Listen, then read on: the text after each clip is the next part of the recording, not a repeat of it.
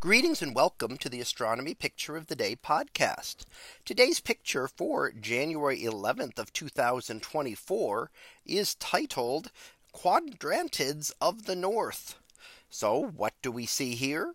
Well, here we see an image of the sky and we are looking at the quadrantid meteor shower. Now meteor showers are named after the constellation from which they appear to radiate. So this is from the constellation of Quadrans Muralis. Now, if you're not familiar with that that constellation, it's not just an obscure constellation, but actually an obsolete one, one that is no longer in use. So constellations have changed over time.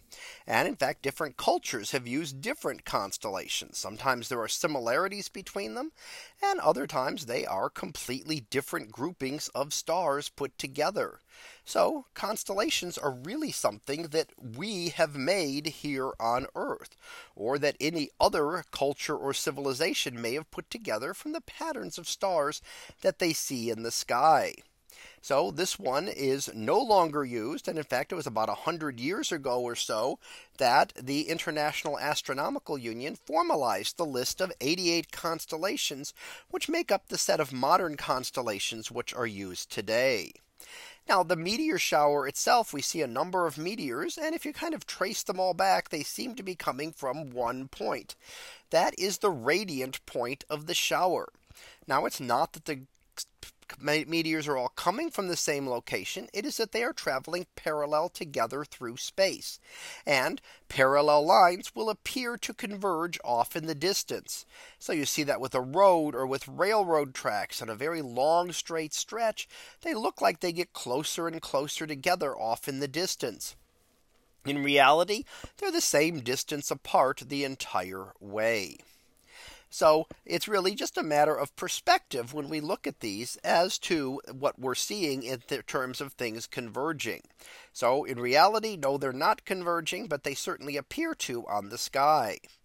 Now, what part of the sky is this? Well, we're looking relatively far north. And in fact, you can see Polaris, the pole star off toward the upper left hand side. That is one of that is about the 50th brightest star in the sky. So not the brightest star by far, which is sometimes a misconception that people have. Polaris is important only because of its location near the north celestial pole.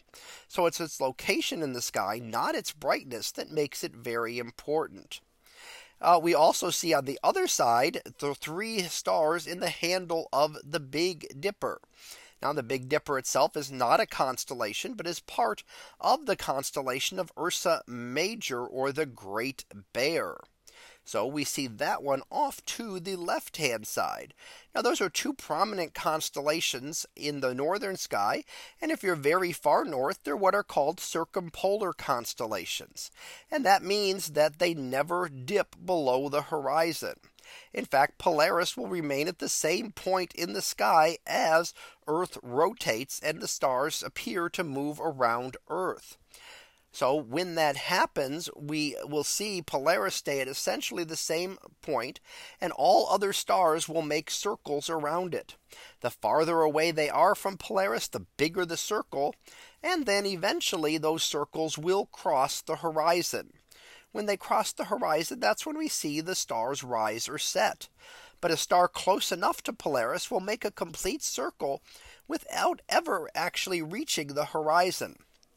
So from farther northerly latitudes, things like the Big Dipper, Ursa Major, and Polaris, which is part of Ursa Minor, will always be visible in the sky as part of the circumpolar set of objects. So that was our picture of the day for January 11th of 2024. It was titled Quadrantids of the North. We'll be back again tomorrow for the next picture. So until then, have a great day, everyone and I will see you in class.